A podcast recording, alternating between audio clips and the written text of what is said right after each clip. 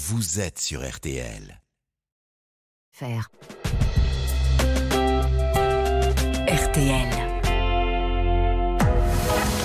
22h minuit. Parlons-nous avec Fabienne Kraemer sur RTL. Bonsoir à toutes et à tous, très heureux de vous retrouver cette semaine encore sur RTL dans Parlons-Nous. Je m'appelle Fabienne Kraemer, je suis médecin et psychanalyste. Alors appelez-nous dès maintenant au 09 69 39 10 11. Enzo recueillera tous vos appels et Violaine vous préparera à passer en direct. Nous sommes ensemble jusqu'à minuit sur RTL pour les 2 heures de libre antenne, vos 2 heures de libre antenne. Si vous êtes de retour de vacances et que vous reprenez vos bonnes habitudes et que vous nous écoutez, sachez que nous sommes très heureux de vous retrouver. Les habitudes, ce sont des repères qui nous permettent d'aller d'un point à un autre sans même y réfléchir. Le philosophe Alain définissait l'habitude comme un art d'agir sans y penser, et mieux même, disait-il, qu'en y pensant. Les habitudes, ça repose. Ne dit-on pas que le bonheur est une habitude à cultiver?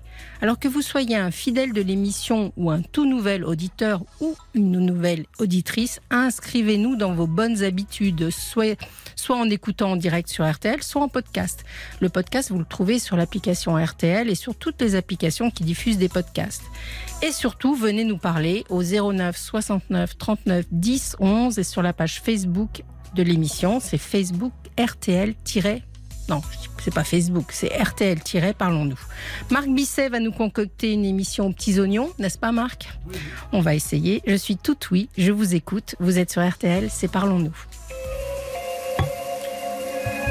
Et on commence avec Linda. Bonsoir Linda. Bonsoir Fabienne. Bienvenue. Comment allez-vous ? Merci. Je vais bien, merci, c'est gentil. Et vous alors ? Qu'est-ce qui vous amène ? Alors, je me permets de vous appeler parce que je vis une relation avec un homme depuis 3 ans. Oui. Nous vivons chacun chez nous, à plus de 75 km à peu près l'un de l'autre. Oui. Et le problème, c'est que... Enfin, un problème, ouais, je ne sais pas si c'est vraiment un problème, mais je me sens un petit peu démunie en ce moment. Oui. Parce que j'ai l'impression de ne pas avoir le juste retour de ce que je donne. D'accord. Et c'est nouveau ou ça a toujours été ? Alors, ça a toujours été. Et je pense que moi, je suis arrivée à un moment donné de ma vie où j'ai du mal à le supporter. Mmh. Et, alors, racontez-moi. Alors, en fait, moi, je suis soignante de profession. Oui. Donc, je donne beaucoup. Mmh. Et j'ai pas beaucoup de retours. Alors, en fait, des présents, j'en ai. J'ai des petits cadeaux, des choses comme ça. Mais ce qui me manque énormément, c'est de l'attention, de l'affection. Voilà. Mmh. Et ça, j'ai pas. C'est-à-dire, il n'est pas présent pour vous. Comment ça se passe ? Est-ce que vous êtes officiellement en couple, je dirais ? Oui, on est officiellement en couple, oui, on connaît nos familles respectives, nos amis respectifs, voilà. Et je pense que ce qui s'est passé, c'est ce week-end, j'ai organisé son anniversaire. Mmh. On a à peu près la cinquantaine, hein, tous les deux. Hein. D'accord. Donc j'ai organisé son anniversaire chez lui, j'ai invité ses amis, et en fait j'ai tout organisé. Et puis en retour, j'ai eu l'impression que... Voilà, j'ai pas eu de merci, j'ai pas eu d'attention. Je pense que ça a été le déclencheur ce week-end. Pourquoi ça ne lui a pas fait plaisir ? Alors, je pense que si, mais il n'est pas capable de le dire. Mmh. Et c'était une surprise ou il était au courant de cet anniversaire ? Non, il était au courant. D'accord. Il était au courant. Après, voilà, j'ai tout organisé. Je lui ai pas demandé de participer financièrement. J'ai vraiment tout organisé. Et je sais pas, je fais un transfert, je me dis que si on m'avait fait l'appareil, j'aurais été... Ça manque d'attention, d'affection. Ça manque de cœur, vous trouvez, finalement. Oui, parce que moi, je donne énormément et j'attends. Alors, j'attends pas de retour, mais... Voilà, j'aimerais juste qu'ils me disent... Alors, paradoxalement, par exemple, ils ne m'appellent pas. Oui. Ni par mon prénom, ni par des petits mots doux. Mm-hmm. Et il ne m'a jamais dit « je t'aime ». Donc, au bout de 3 ans, je m'interroge quand même. Et vous lui dites ? Ah, moi, je lui dis très, très, très fréquemment. Quand je lui envoie des SMS, je lui dis « Marc, je t'aime ». Il me répond moi aussi, mais il ne me l'a jamais exprimé, ni verbalement. ni par écrit. Et ça, vous lui avez dit ? Vous lui avez dit que vous étiez un peu en manque de signes d'affection ? Qu'est-ce qu'il dit ? Alors, je lui ai dit non, pas vraiment. J'ai peur de sa réaction, je ne sais pas comment l'amener, en fait. Vous avez peur de sa réaction ? Oui, je ne sais pas. Qu'est-ce qui pourrait se passer ? Je ne sais pas. Je ne sais pas, j'ai peur qu'ils me disent que j'en attends trop, que je suis trop aux fleurs bleues. Alors, je sais qu'il y a quelques semaines, je lui ai dit qu'effectivement, j'avais besoin aussi, que j'avais besoin qu'il entende que j'avais besoin d'un peu plus de paroles, un peu plus de gestes. Alors, il me dit oui, je l'entends, mais il n'y a pas d'acte derrière. Et là, moi, je suis vraiment frustrée. Oui, j'entends que vous êtes frustrée. Puis vous êtes frustrée à juste titre aussi. Hein, parce que quand on est dans une relation amoureuse, par définition, on a envie de recevoir de l'amour. C'est ça. Et donc, vous en recevez peut-être. Hein, parce qu'il existe aussi beaucoup de personnes qui n'ont pas été câblées, je dirais, au départ pour diffuser correctement l'amour. Mais bon... Je pense que ça correspond effectivement à ce que vous dites. Hein. Il me dit, je sais pas dire, je sais pas faire. Oui, mais ça s'apprend. Oui, moi, j'ai besoin d'autre chose. Et franchement, je vous dis aujourd'hui, même, je suis arrivée à un stade où je me dis, est-ce que je continue ou j'arrête ? Oui, parce que si on aime quelqu'un, c'est-à-dire, imaginons qu'on aime, enfin je ne dis pas qu'il vous aime pas, hein, mais quand on aime quelqu'un, même si on n'est pas capable de l'exprimer parce qu'on n'a pas été éduqué comme ça, etc., et si on voit que l'autre en souffre, on peut... Oui, ou on peut essayer de trouver des moyens, au moins d'essayer de rassurer l'autre. Ça peut être important de sentir que l'autre va bien. Donc, y a quelque chose d'un peu particulier dans ce que vous me racontez. Est-ce que je peux savoir pourquoi vous vivez séparés ? Alors, parce qu'en fait, moi, je vis... on est dans un département limitrophe, en fait. Oui. Moi, j'ai un travail qui... J'ai un travail de soignante, mais qui n'est pas vraiment de soignante, en fait. Pour laquelle j'ai demandé une mutation dans sa région à lui. Et pour le moment, il n'y a pas de poste disponible. Oui. Et en parallèle, je m'occupe de mon papa qui a 92 ans et je ne peux pas laisser. Je ne peux pas laisser tomber. D'accord. Mais et puis il y a une autre chose aussi. Je vous coupe, excusez-moi. Non. On a quand même des projets parce que j'investis beaucoup dans sa maison en fait. Hein. J'achète beaucoup de choses pour meubler sa maison. Voilà. On a des projets en commun. Voilà. Il y a une pièce qui est réservée à mon bureau. Enfin, il y a plein de choses comme ça. Et en fait, il y a quelques mois, on a été invité chez des amis et qu'on n'avait pas vu depuis très longtemps. Et quand j'ai évoqué le fait, quand j'ai annoncé que potentiellement j'allais m'installer avec lui, devant mes amis, il a dit « Ouh là, on va se calmer. » Il est tout le temps en train de vous mettre un peu la main sur le front parce que tout à l'heure, quand vous me disiez je ne sais pas comment aborder les choses, finalement vous aviez un peu peur qu'ils vous mettent la main sur le front, qu'ils vous disent « Non mais t'emballe pas, de quoi tu parles, etc. » Ouais. Complètement. Et du coup, je me sens... Oui, c'est pour ça que je me suis dit ce soir, je vais vous contacter parce que je sais plus où j'en suis. Oui, parce que c'est un peu contradictoire. C'est-à-dire que s'il vous laisse investir dans sa maison, s'il vous laisse vous créer un bureau, c'est bien sûr que c'est... Puisqu'il ne met pas les mots, il sous-entend quand même que vous avez votre place chez lui. Donc, il n'y a pas de... Et puis, si vous demandez une mutation aussi, c'est bien que c'est pour vous rapprocher de lui. Oui, mais ça ne suffit pas pour moi. Non, bien sûr. Non, mais c'est ce que je dis, c'est contradictoire. C'est-à-dire qu'il vous laisse aller à lui, mais il ne vous rassure pas. D'une certaine manière. Oui. Alors, justement, ça fait 3 ans que vous êtes ensemble. Ça a toujours été comme ça. Comment vous êtes rencontrés ? Sur un site de rencontre. Oui, et au début, comment c'était ? Très bien, on s'est très bien entendu tout de suite. On a échangé par SMS. On s'est très vite rencontrés au bout de 3-4 jours. On s'est très bien entendu. Et puis, voilà, ça s'est fait naturellement. Je suis allée chez lui, il est venu chez moi. Non, très bien. Enfin, franchement, c'était très fluide au début. Hein. Il n'y a vraiment pas eu de... Et il était... il montrait des signes comme quoi il était amoureux, qu'il était affectivement engagé. Oui, il me prenait beaucoup la main. Voilà. Et ça, aujourd'hui, je ne l'ai plus. Et justement, quand vous parliez de ces projets de vivre ensemble, etc., c'est des projets que vous avez abordés vraiment ensemble ? Oui. C'était quand, ça ? Oui. Il y a 2 ans, un an et demi après notre rencontre, en fait, on en a discuté, où il m'a dit « j'ai hâte que tu viennes vivre avec moi », et où j'ai demandé ma mutation dans sa région, à condition que j'ai un poste équivalent à celui que j'ai ici, quoi. C'est ça qui est très intéressant dans votre histoire, c'est que je crois, beaucoup d'hommes peuvent... Comment vous dire ? La peur globale des hommes en général, c'est la peur de l'abandon. Donc, s'il était dans l'attente que vous veniez vous installer avec lui, le temps passant, les années passant, il a peut-être l'impression, et c'est peut-être pour ça, plus que vous mettre la main sur le front, c'est peut-être pour ça qu'il réagit comme ça, en disant, il y croit plus trop peut-être au fait que vous veniez vous installer chez lui. Oui, je pense, oui. C'est autre chose, vous voyez ça ? Oui, je pense aussi.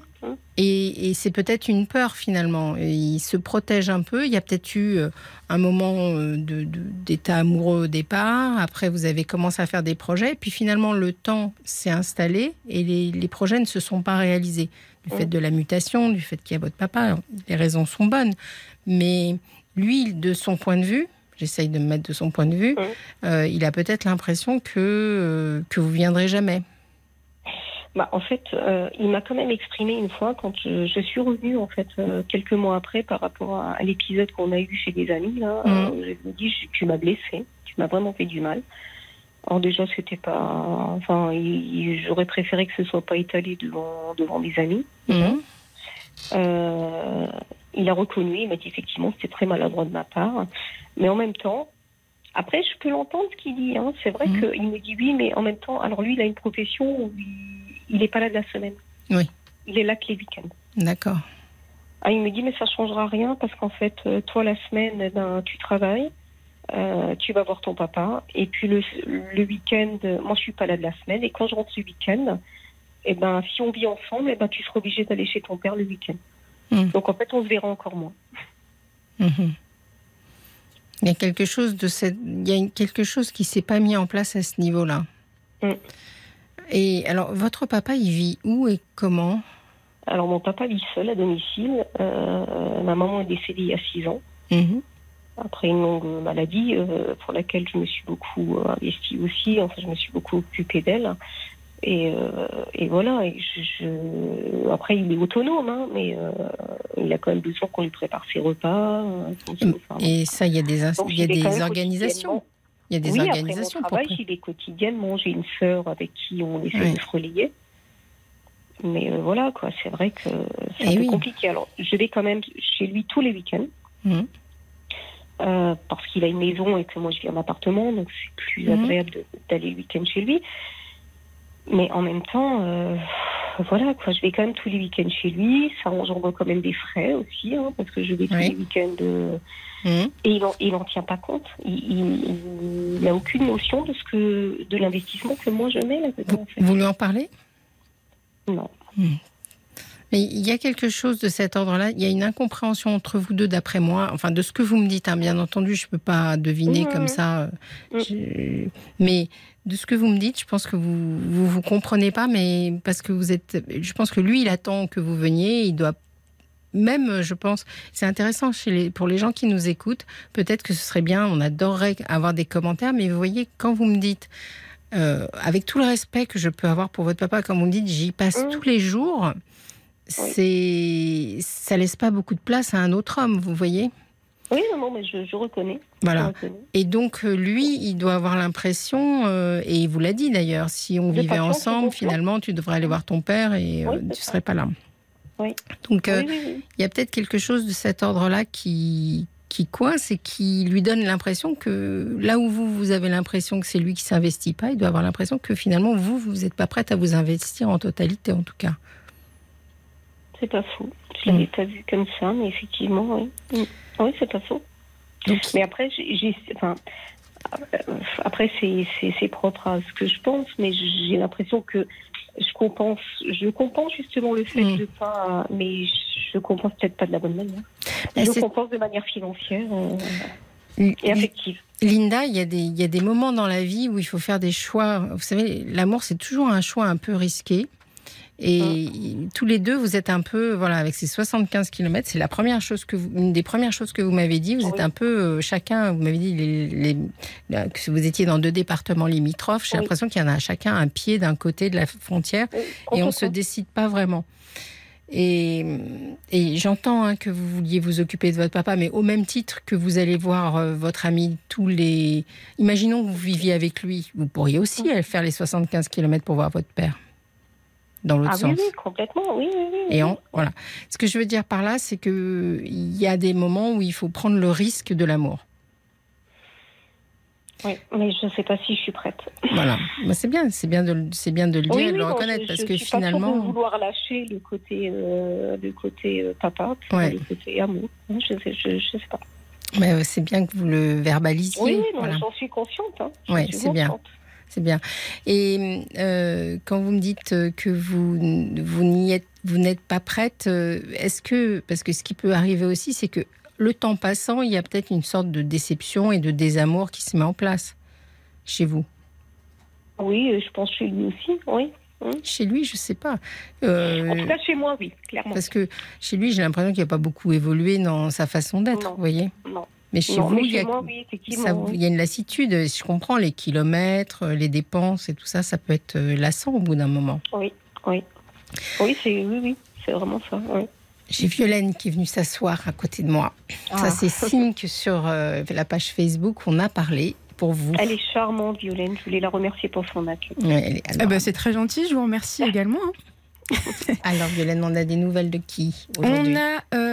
On a un retour d'Isabelle qui elle nous écrit, car elle se retrouve dans votre témoignage, Linda. Elle dit « Les hommes sont souvent des taiseux. J'ai également un mari qui ne communique pas et qui ne sait pas aimer.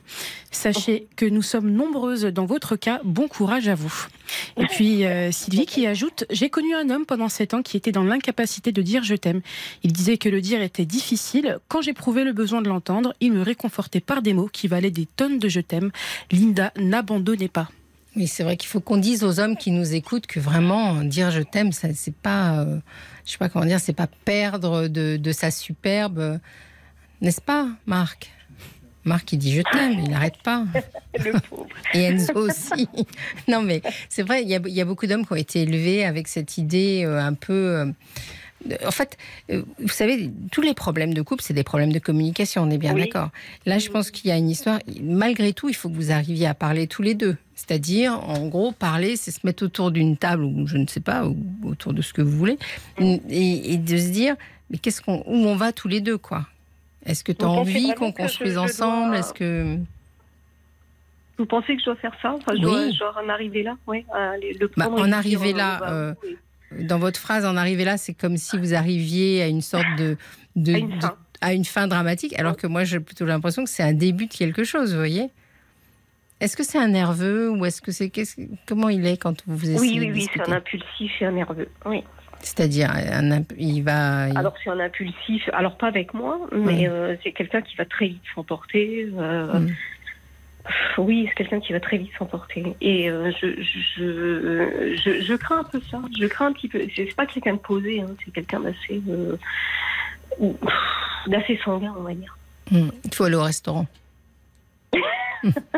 Non, mais c'est vrai, il faut aller au restaurant. Il faut aller dans un endroit qui oblige les gens à se tenir un peu, voilà.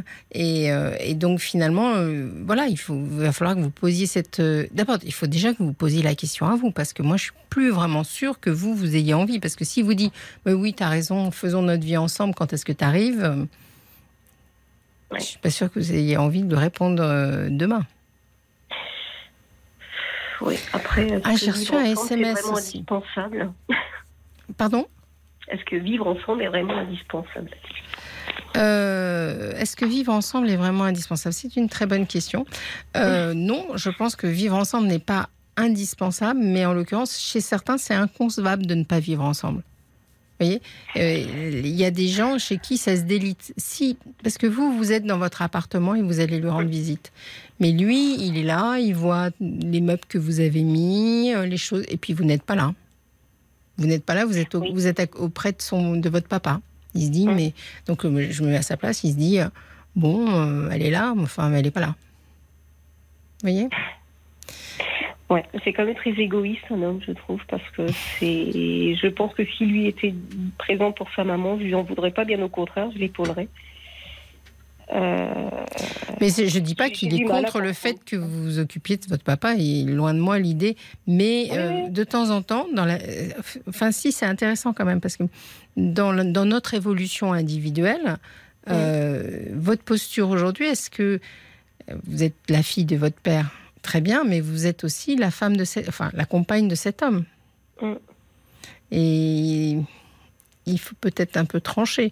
J'ai un message, c'est Maxime qui m'écrit par SMS. Je vous rappelle que les SMS c'est 64 900 et vous faites le code RTL et ça tombe juste en face. Il faut que je regarde quand même parce que j'avais pas vu. Mais il dit la peur de l'abandon chez les hommes peut nous faire dire beaucoup de choses, y compris prendre le risque de perdre la personne à force de montrer cette peur par ses actes. C'est Maxime, c'est un homme qui dit ça. Je suis assez d'accord. Je crois que c'est vraiment quelque chose d'extrêmement puissant chez les hommes, cette peur de l'abandon. Donc, moi, je pense qu'il se dit, mais bon, elle n'est jamais vraiment venue, elle ne s'est jamais vraiment installée, du jour au lendemain, elle va me laisser tomber, quoi. Moi, je n'avais pas vu ça comme ça. Et ben, il va falloir mettre le sujet... C'est bien pour mes parce que je n'avais jamais vu ça comme ça. J'avais tout ramené un petit peu à moi. Alors, ça, c'est une autre histoire. C'est qu'il faut aussi on n'a pas obligatoirement le temps, mais c'est intéressant. C'est-à-dire qu'il y a quelque chose à creuser de chez vous, et souvent chez les soignants, parce que les soignants, c'est des gens qui donnent, parce qu'ils ont l'impression, inconsciemment, qu'il faut qu'ils donnent pour être aimables. Vous voyez ce que je veux dire ? Ah, c'est oui, non, mais c'est totalement moi. Mais c'est le propre de beaucoup de soignants. Et donc, j'imagine que c'est un peu votre démarche. Et donc, du coup, immédiatement, quand il y a quelque chose, il y a un grain de sable dans le rouage, vous dites, c'est parce qu'on ne m'aime pas. Voilà, parce que je ne suis pas aimable. Complètement. Oui, mais c'est ce que j'ai dit à Violaine, en fait. J'ai l'impression de ne pas être aimée. J'ai l'impression qu'on ne m'aime pas. Enfin, qu'il ne m'aime pas. Et peut-être que si vous lui posiez la question, il dirait, mais moi, je suis prêt à ce que tu viennes, quoi. Donc, discussion, là, Linda. D'accord, donc il faut vraiment que j'en parle ouvertement. Et vous serez certainement plus apte que lui à lancer la discussion. Oui, mais j'ai vraiment peur de... En fait, c'est paradoxal, parce que j'ai vraiment peur de ce qui va en... Qu'est-ce qui va découler de cette discussion, en fait. Votre peur, et vous me l'avez dit tout à l'heure, c'est que finalement, ils vous disent d'une manière détournée, je ne t'aime pas. Oui, c'est ça. Mais il ne va pas vous dire ça. Là, il va falloir me faire confiance à moi. Mais il ne va pas vous dire ça. Alors, il ne va pas me dire je t'aime pas, il va dire je tiens à toi. Mais c'est déjà énorme, c'est peut-être le maximum de ce qu'il peut dire, il faut l'entendre, oui, ça. Je pense qu'il peut tiens pas à dire toi. Donc...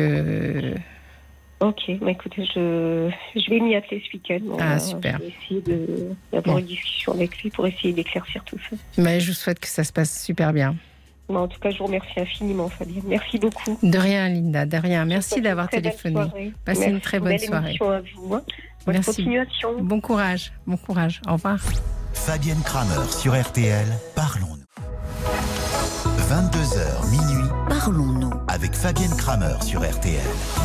Vous êtes bien sur RTL, c'est Parlons-nous. N'oubliez pas de nous appeler au 09 69 39 10 11 ou de nous envoyer nombre de commentaires sur la page Facebook de l'émission RTL-Parlons-nous ou encore par SMS 64 900, le code RTL bien entendu, c'est 35 centimes d'euros. On va prendre tout de suite Mathieu. Bonsoir Mathieu. Bonsoir Fabienne. Bienvenue. Merci bien. Alors racontez-moi. Je vous appelle parce que j'ai quelques petites interrogations. Là, il y a 2 semaines, j'étais chez l'ORL. Oui. Et, on m'a diagnostiqué une hyperacousie. Alors, l'hyperacousie, pour que les gens comprennent, c'est le fait qu'on perçoive plus fort les bruits environnants. Alors, j'ose plus parler dans mon micro. Vous avez bien réglé, j'espère. Mais voilà, c'est-à-dire que vous entendez plus fort que la normale. Alors, d'un côté, oui, mais enfin, en tout cas, j'entends très fort les bruits parasites. C'est-à-dire que, par exemple, je ne sais pas, si je vais être dans un endroit où il y a un brouhaha ou beaucoup de bruit, En musique, par exemple, il va falloir que je me concentre beaucoup pour pouvoir percevoir ce que les gens me disent, en fait, pour avoir une conversation. Vous distinguez moins bien les sons les uns des autres. C'est plus flou. Et ce qui est très très bizarre, et c'est ça qui me questionne un petit peu, c'est que je pense l'avoir toujours eu. Ah. Et en fait, je vivais très très bien avec, mais depuis qu'on me l'a diagnostiqué, en fait, je sais pas, j'ai l'impression que ça a empiré. Oui.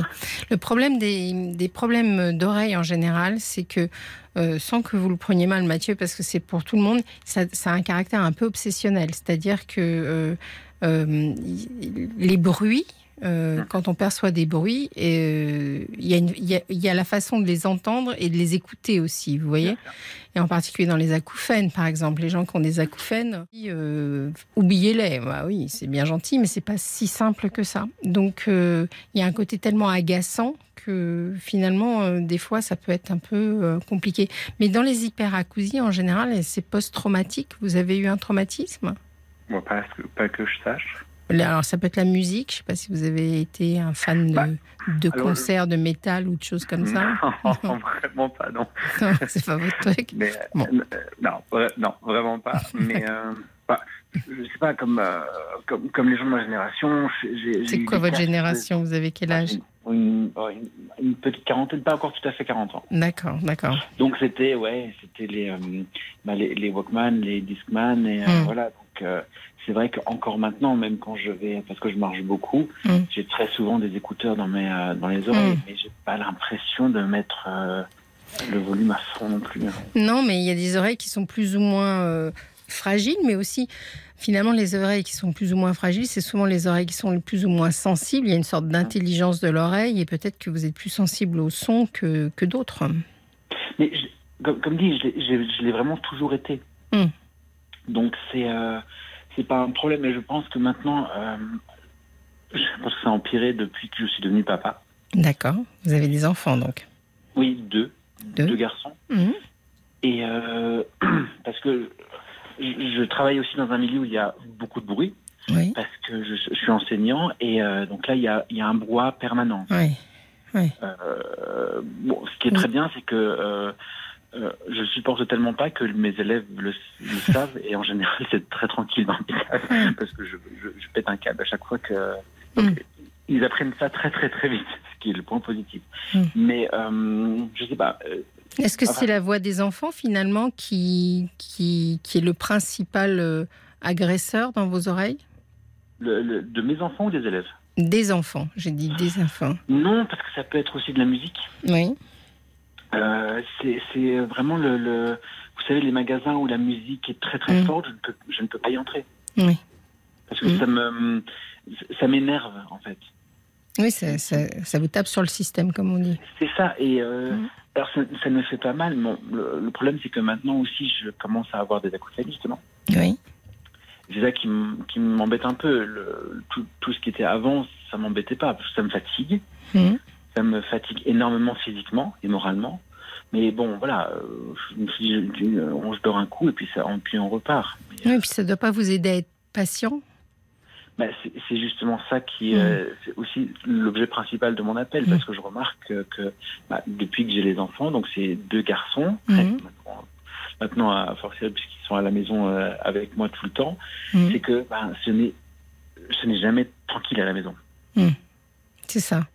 Et donc après, je ne peux pas leur en vouloir. C'est des enfants, ils jouent, mais voilà, c'est le plus jeune, il a 3 ans, donc... Ouais. Mais en fait, ce qui est comme ça, hein, puisque vous vous appelez une psy, alors bien sûr, je vais y penser aussi un peu à ce côté-là, mais je me dis, avant vous aviez votre métier, vous aviez des voix d'enfants, vous rentrez chez vous, il y en a encore, quoi. C'est ça. Ça ne se pose jamais. Après, c'est pas du tout le même... non, voilà. Bien sûr. Ce sont mes enfants, donc c'est pas la même chose qu'à l'école où je suis censée. Ah non, mais je ne doute pas une seconde des sentiments que vous avez pour vos enfants. C'est pas ça que je veux dire, mais c'est finalement, j'imagine que vous avez peut-être une certaine sensibilité, que vous aviez besoin de pause auditive entre guillemets, de silence que j'avais avant que les enfants ne soient là. Puisque je rentrais, et puis j'habite au Luxembourg, et chez nous on a le système allemand, ça veut dire que la classe termine à 14h30. Oui. C'est-à-dire que moi, au plus tard, à 15h, j'étais à la maison, j'avais le temps de faire une bonne sieste avant de préparer mes cours pour le lendemain ou de faire autre chose. Mais c'était calme à la maison, parce que j'étais tout seul. Mmh. Là, maintenant, quand je suis à la maison, bah, les enfants, ils sont très, très souvent. Donc, et ça me... Voilà.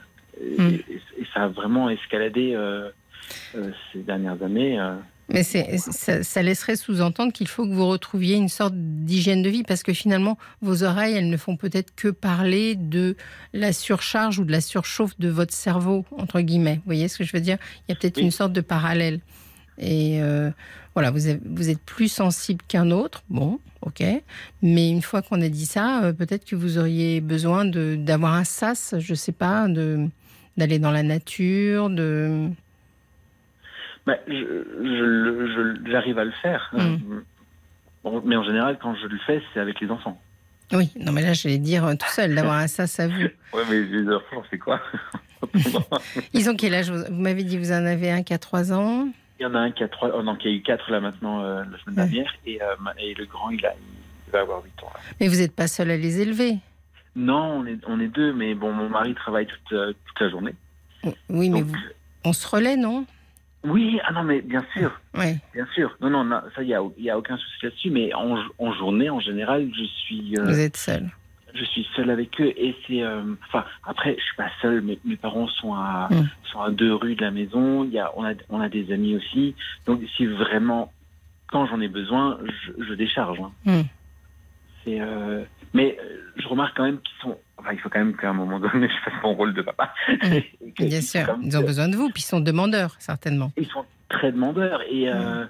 Et c'est quand même un bonheur de les voir jouer ensemble, parce que c'est ça a toujours été le cas. Hein. Parce qu'ils ont, en plus, ils ont été adoptés, donc il y a eu toute cette phase aussi de choc post-traumatique suite aux adoptions et tout ça. Donc c'était pas vraiment évident, surtout avec le deuxième. Mais, donc parce que lui, là, au début, il ne faisait que crier. Donc,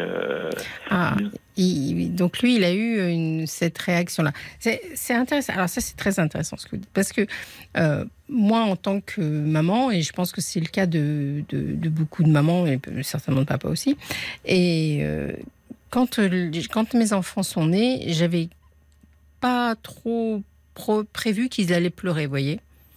Et le cri de nos enfants, ça peut être extrêmement...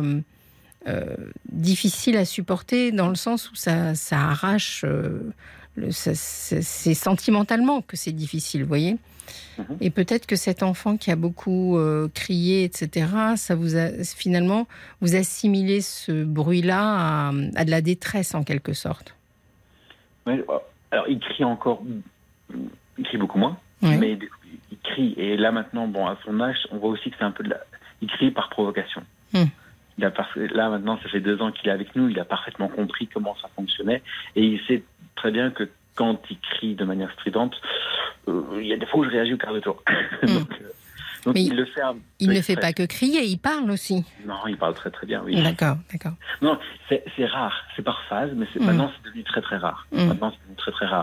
Mais il est vrai qu'au début, il criait beaucoup parce qu'il n'avait pas la langue. Hein. Oui. Et puis en plus, on l'a adopté à 2 ans, on l'a adopté en Afrique, en Afrique du Sud, donc il n'avait même pas la langue, enfin il n'avait pas notre langue. Et puis lui, il sortait de son contexte, il était dans un contexte très différent. Donc c'était son seul. Il avait une sorte de peut-être de régression, dans le sens où les bébés n'ont que le cri aussi pour s'exprimer. Lui, s'il n'avait pas la langue, il est peut-être revenu à ça. Oui, mais ça a duré bien 6 mois. Mais là, vous me racontez une histoire, Mathieu, qui est pas facile. C'est-à-dire que c'est déjà pas facile d'avoir des enfants. C'est certainement pas facile d'avoir 2 enfants qu'on a adoptés dans le contexte qui est le vôtre. Et voilà, peut-être qu'il y a une sorte de fatigue aussi qui est liée à ça, finalement. Je pense, si je peux me permettre, ça va même un petit peu plus loin, parce que je me suis quand même penché sur mon propre cas. On a eu aussi quand on a adopté le premier, ça a été, cette adoption a été de part en part extraordinaire. Un coup de foudre. Ça a été, non, même la procédure, ça a été un conte de fées. Donc, oui. Ça a duré 2 ans, jour pour jour. On a commencé le 12 juin, 2 ans plus tard, on était à l'aéroport avec le petit. Mm. Donc, notre aîné qui était extrêmement calme, extrêmement posé, très obéissant. Oui. Et donc, les psys qu'on avait vus ici au Luxembourg suite aux adoptions, on m'a dit d'accord, les garçons, vous voulez faire une deuxième adoption, très bien, sachez qu'il y a 0% de chance que le deuxième soit aussi sage que le premier. Bon, on était ça prévenus. Marche aussi en dehors de l'adoption. Hein. Oui, bien sûr, mais en tout cas, ça a été dit. Et on était paré à ça, donc arrive le deuxième qui effectivement est beaucoup plus rentre dedans, qui a un caractère très très très très bien trempé, si vous voulez. Oui. Donc on a dû gérer ça, mais ce qu'on n'avait pas vu venir, c'est que le premier allait se transformer aussi. Oui. Qu'il allait se dire ah mais oui, mais en fait on peut faire des bêtises aussi, il se passe rien. C'est-à-dire que vous avez fait une fratrie. Oui, c'est ça. Ça complique toute la vie, la fratrie. Mais c'est ça, parce que c'est autant que le deuxième soit plus petit garçon qui fait des bêtises, ça on le savait, mais que le premier commencerait à faire des bêtises. Et des bêtises plus évoluées parce qu'il est plus âgé. C'est-à-dire que vous êtes confronté à la position de l'un et de l'autre, c'est-à-dire à la jalousie, en quelque sorte. Le premier enfant que vous avez eu, il vous a fait parent. Il vous a fait père. Et ça, si vous voulez, on est très reconnaissant à nos enfants de nous donner ce magnifique cadeau qui n'était pas si simple dans votre cas ou dans le cas de beaucoup de gens. Donc c'était un parcours quand même. Donc il vous a offert ce magnifique cadeau. Le second, il n'a pas ça. Il y a déjà quelqu'un qui est là et il s'agit de se distinguer s'il veut exister à part entière. C'est vrai. Donc, il se distingue comme il peut. Si vous en avez un très calme, etc., il y a de grandes chances que lui, il soit plus agité. Et puis, après, il y a l'effet boomerang, c'est-à-dire que d'un seul coup, oui, bien sûr, vous en avez posé un de vos bras pour en prendre un autre. Et le premier, il dit, ah oui, mais moi, ces bras-là, c'était les miens. D'autant plus que vous êtes dans 2 histoires d'enfants qui ont connu de l'abandon. Donc... je pense qu'il y a tout un système psychologique où ils surenchérissent l'un au-dessus de l'autre pour essayer d'avoir votre attention, certainement. Alors ça, maintenant, ça a un peu cessé maintenant. Ça fait quand même 2 ans. Mais c'est vrai que les premiers 18 mois, c'était entre le petit qui ne dormait pas, le grand qui faisait sa révolution en disant « mais qu'est-ce qui se passe, quand est-ce qu'on le retourne ?» donc, c'était épique. Ouais. C'était sport, quoi. Et alors, vous me parlez beaucoup de vous, mais vous ne me parlez pas beaucoup de... Vous êtes mariée, je crois, de votre mari. Oui. Il prend sa part aussi dans cette histoire. Ah oui, bien sûr. Bien sûr. Vous ne vous sentez pas seule. Non, loin de là. Mais le seul truc, c'est que quand il est là, il est pleinement là. Mais il est aussi souvent en dehors de la maison parce qu'il travaille. Il travaille 40 heures par semaine. Oui.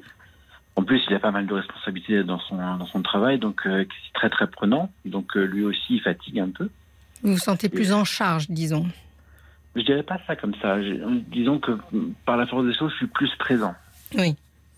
Donc oui. Enfin. Mais vous savez, Mathieu, il y a un gros avantage aux enfants, c'est qu'ils grandissent.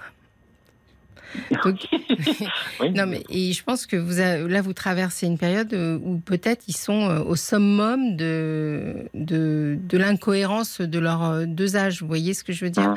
Il y a des moments où finalement dans les familles, vous vous retrouvez avec 2 enfants où l'âge de l'un plus l'âge de l'autre, c'est juste la catastrophe. Et puis vous arrivez, 1 an passe et tout le monde et vous avez 2 ans, je crois.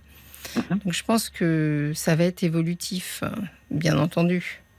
Il y a déjà une énorme évolution là maintenant. C'est où ils jouent ensemble sans moi pendant une bonne demi-heure.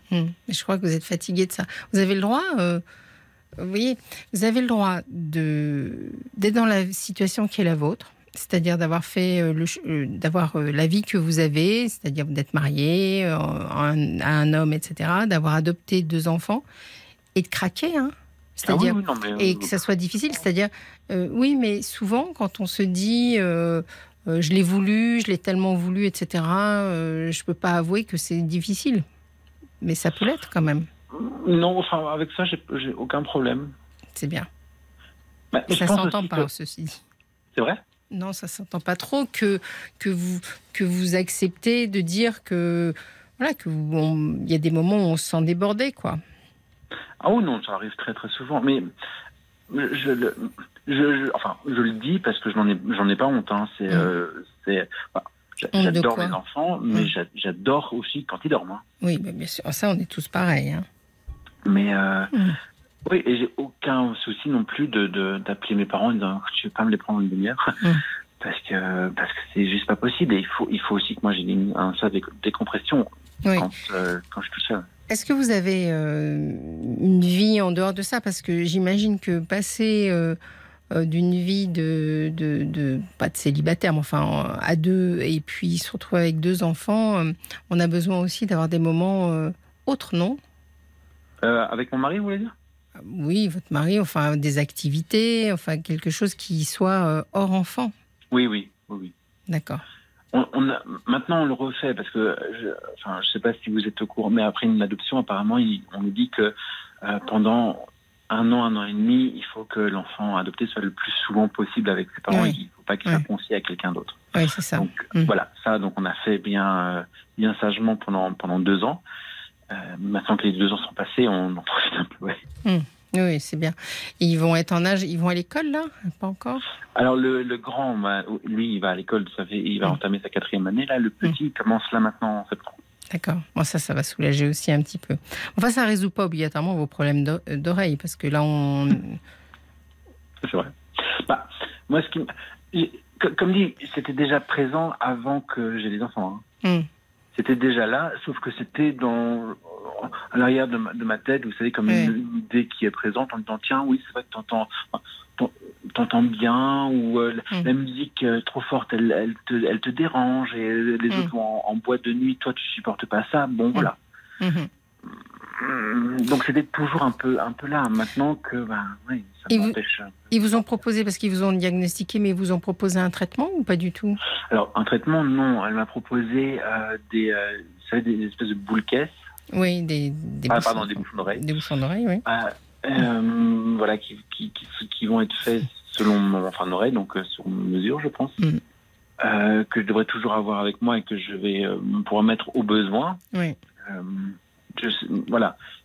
Je sais pas en fait, c'est plus ce qu'elle vous a proposé, c'est plus un traitement d'hypersensibilité au bruit qu'un traitement à proprement parler d'hyperacousie, parce que l'hyperacousie, ça a tendance à se traiter avec carrément des appareils auditifs où on réhabitue au bruit, etc. Donc, c'est pas vers ce chemin-là. Puis vous êtes jeune, donc elle se dirige pas vers ça. Pas encore. Elle a dit, on va voir comment ça évolue. Elle m'a aussi parlé d'une psychologue qui serait spécialisée dans ce domaine-là. Enfin, justement, je ne sais pas comment, mais apparemment ça existe. Oui, bien sûr, parce que je vous disais que ça impacte beaucoup d'un point de vue psychologique et que on ne sait pas trop si c'est le psychologue, si c'est l'esprit qui agissent. Vous voyez, dans les paires de nerfs qu'on a, celui-là, il est très court, il est direct dans le cerveau, quoi. Donc, le rapport entre l'oreille et le cerveau est très, très direct. Ça, c'est sûr. Donc, voilà. Mais bon, ce serait intéressant de réussir à comprendre si, finalement, c'est pas... vous avez une sensibilité, vous avez une bonne oreille, etc. Et là, il y a une sorte de fatigue qui se met en place et qui se dirige sur vos oreilles, quoi. C'est le sentiment, moi, que j'ai un peu. Bah, c'est aussi le sentiment qu'elle a dit. Ouais. Elle dit bon, voilà, c'est un peu un stress aussi. Et alors, est-ce que vous avez des moments où, justement, vous n'arrivez pas à garder votre calme ou... Comment ça se passe ? Très souvent, surtout quand il y a des cris ou quand il y a de la désobéissance, qui arrive quand même très souvent à l'orage. À un moment donné, je ne vais pas dire on pète les plombs parce que c'est vraiment trop fort, mais c'est vrai que moi qui suis d'un naturel quand même relativement calme, il y a des fois où je ne me reconnais pas en disant mais voilà. Et vous n'avez pas la possibilité peut-être de prendre un peu de repos ?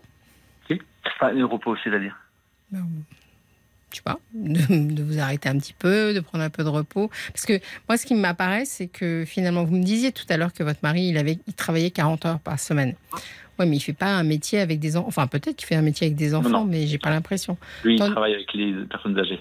D'accord. Bon, ce qui peut avoir aussi, ce qui peut être fatigant. Mais, oui. Mais vous, j'ai l'impression qu'une fois que vous sortez de la maison, c'est la même histoire multipliée par 10, quoi. Je ne comprends pas ce que vous voulez dire par là. Mais je dis que vous n'avez pas de repos.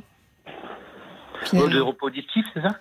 Oui, auditif ou même de stress vis-à-vis du poste, enfin de votre rapport aux enfants. J'ai l'impression que vous n'avez pas vraiment de moment où les enfants ne sont pas dans votre vie. Non, parce que je sors quand même relativement souvent, mais le problème, c'est que quand je sors, bah là, hier soir, par exemple, j'étais au restaurant avec des amis, oui. Mais c'était au restaurant. Oui, donc, c'était bruyant. Mais après, j'ai passé une très très bonne soirée, hein. C'est pas le problème. Oui. Mais oui, j'étais dans un bruit où ça me demande un effort pour être concentré sur la conversation ou de faire abstraction du bruit qui est ambiant. En fait. Vous avez essayé un peu toutes les techniques de méditation, Vous avez déjà essayé de travailler là-dessus ? Oui, mais c'est pas quelque chose qui me... J'y arrive pas. Ah. C'est la méditation, le yoga, la sophrologie, je n'arrive pas, ça m'énerve. C'est ça, parce que c'est des techniques qui nécessitent de lâcher un peu prise. Il y a peut-être forcément aussi quelque chose par rapport à ça, alors que d'un autre côté, vous me plongez dans un livre, je peux être parti pendant 4 heures. D'accord. Mais je pense qu'il y a besoin que vous travailliez un peu... à la notion de vous relaxer un petit peu. Enfin, moi, je vous connais pas. Et quand on vous écoute comme ça, vous avez une voix très calme, très posée. Mais bon, il y a des faux calmes. Hein. Oui. Bon, je pense pas en être un. D'accord. Je pense être vraiment très, très calme et très posé.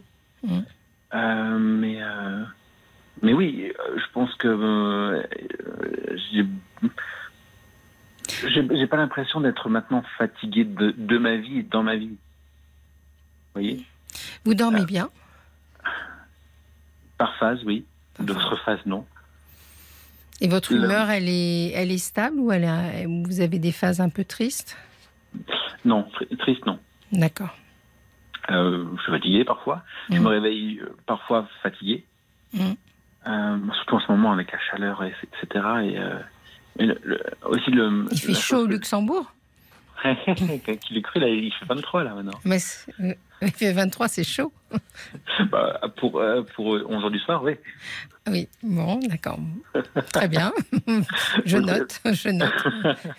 Non, mais nous, c'est la canicule ici. Oui, j'imagine. Pauvre de vous. Donc, oui. Et justement, ça me venait, en même temps que vous me disiez ça, je me demandais, qu'est-ce que vous avez choisi comme type de vacances avec les enfants ? Vous avez fait quoi ? Est-ce que vous avez...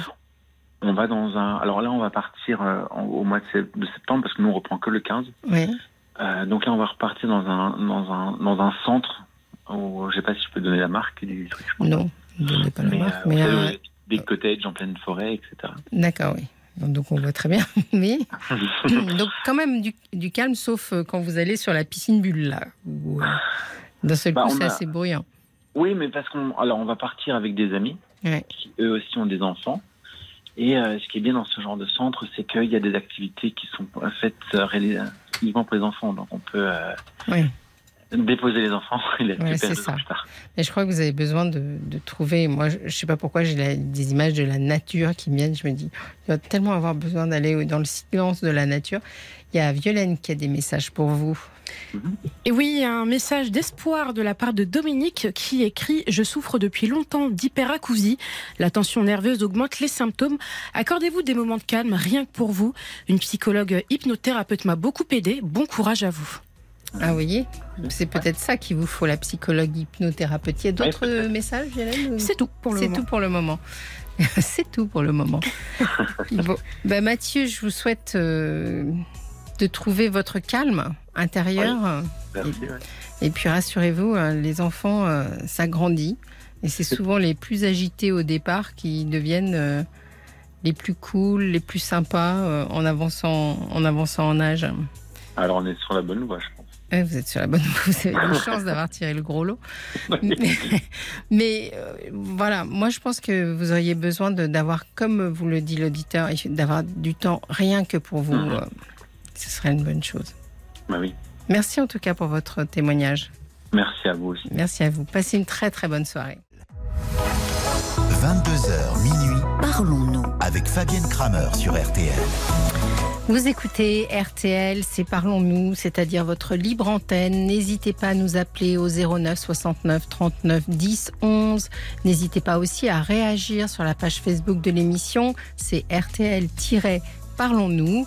Merci pour tous ceux qui réagissent et qui téléphonent. C'est vraiment très agréable d'être avec vous et de passer notre soirée ensemble. Il nous reste une heure à passer ensemble. 22h minuit, Parlons-nous avec Fabienne Kraemer sur RTL.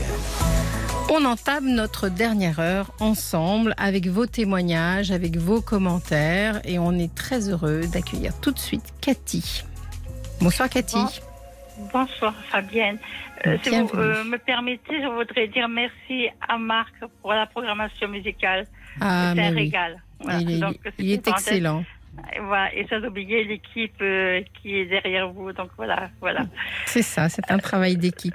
Alors dites-nous Cathy. Alors voilà, je me permets de vous contacter en espérant que vous puissiez me donner des clés afin d'aligner le mental et le physique. Ouh là là, c'est le travail d'une vie, ça. Oui. Oui. Alors, ma situation est la suivante. Oui.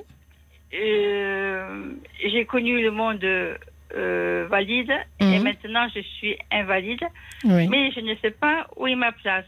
Dans le sens que physiquement, je suis en fauteuil non-voyante, mais les personnes qui me voient, elles ne savent pas quoi. On ne voit pas que je n'ai pas la vue. On voit que mon fauteuil. Oui. Mais ma tête, je me sens pas dans l'handicap. Mais oui. À quel âge vous avez eu votre handicap ? Alors, à 50 ans, je me suis retrouvée non-voyante du jour au lendemain. C'est vraiment le cas de le dire. Ah bon ? Qu'est-ce qui vous est arrivé ? Alors, à la base, à la suite d'un accident de voiture, on s'est rendu compte que j'avais une maladie génétique. D'accord. Je ne savais pas encore que ça pouvait toucher les yeux. Et 15 jours avant, j'ai eu très mal à la tête et aux yeux. Mais bon, et pour la Saint-Valentin, je me suis réveillée. Je ne voyais rien, absolument rien. Et après, donc c'était en février. Et après, au mois de novembre, je me suis retrouvée en fauteuil. Mais... et c'est une seule et même pathologie ou... Oui. D'accord. Oui. D'accord. Et mais comment vous dire, pour moi le plus dur, voilà, c'est surtout d'avoir perdu la vue, mais la première année ça a été le plus dur parce qu'il a fallu tout réapprendre. Bien sûr. Mais je n'arrive pas à déprimer. Alors quoi, je veux dire, c'est donc ça fait 7 ans et comment vous dire, je me débrouille, quoi. Je suis autonome, j'ai mes repères. J'avais contacté Caroline parce que je rencontrais des soucis avec. Il y a un organisme qui vient nous aider pour le ménage et faire les courses. Et le problème, c'est que on me disait que je l'ai déstabilisée parce que je suivais ce qu'elle faisait, ou les personnes qui intervenaient. Et le problème, c'est que je ne sais plus, en résumé, où est ma place. C'est très intéressant. Ce que vous êtes en train de me dire, c'est d'ailleurs, tout à l'heure, vous avez une phrase qui était incroyable. Vous avez dit « Je n'arrive pas à déprimer ». Oui, mais je m'entraîne. Hein. Non, mais je m'entraîne à déprimer. Vous vous entraînez. Non, mais en plus, je vous explique pourquoi. Oui. Parce que je comprends les personnes valides.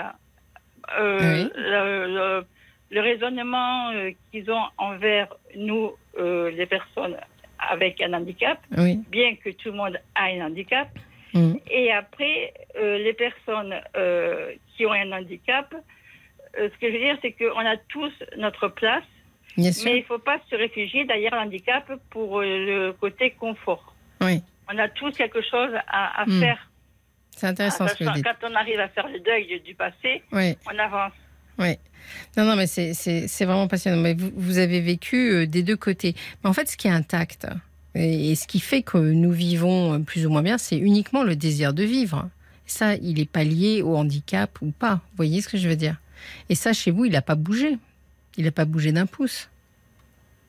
Oui, mais comment vous dire, je vois mon entourage quand oui, on me dit attention, tu ne vas pas pouvoir le faire. Je fais, on va essayer de le faire avant de. Oui. Mais je ne sais plus comment, quoi, où je me trouve. Oui, c'est. Alors, justement, est-ce que vous travaillez ou est-ce que. Je ne travaille plus. D'accord. Vous aviez quoi comme. J'étais infirmière, donc voilà. Mais c'est ça qui a été le plus dur pour moi. Oui. Parce que pour moi, c'était pas un métier, c'était vraiment ce que je voulais faire. Mm. Et voilà, je veux dire, c'est. Oui, ça c'est difficile. Il faut se donner les moyens de façon de se secouer aussi, quoi. Donc, ce que je voulais dire, donc pour moi, comment aligner le mental et le physique. Mm. Et surtout, dire à tout le monde qu'on avait chacun sa place et ne pas voir l'handicap en premier, c'est... Voilà. Mais c'est-à-dire vous êtes toujours la même. Hein. C'est toujours vous qui êtes là. Vous voyez ce que je veux dire? Ce n'est pas une autre personne. J'ai changé dans le sens que j'ai une soif de vivre et je... ça peut paraître stupide ce que je vais vous dire, mais j'apprécie mieux ma vie maintenant que quand j'étais valide. Mmh. Pourquoi, d'après vous? Pourquoi? Parce que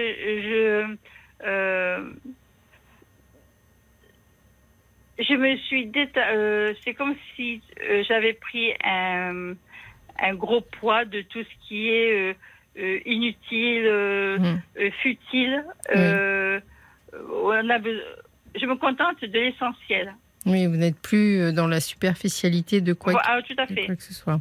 Mm. Avant, j'étais dans le paraître. Maintenant, je suis dans l'être avant de disparaître. Bon, le plus tard possible, disparaître. Ah oui, non, mais je veux dire, mais ça ne me fait pas peur. Je ne sais pas comment vous expliquer. Oui, oui. Et quand on me pose la question « Comment ça va ?» c'est la question que je redoute parce que je n'ose pas dire que... je suis bien avec ce que j'ai, quoi.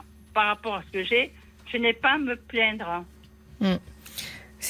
Vous avez une réaction extraordinaire quand même, parce que je ne sais pas si tout le monde est capable d'avoir la réaction que vous avez. Est-ce que vous avez une vie sentimentale?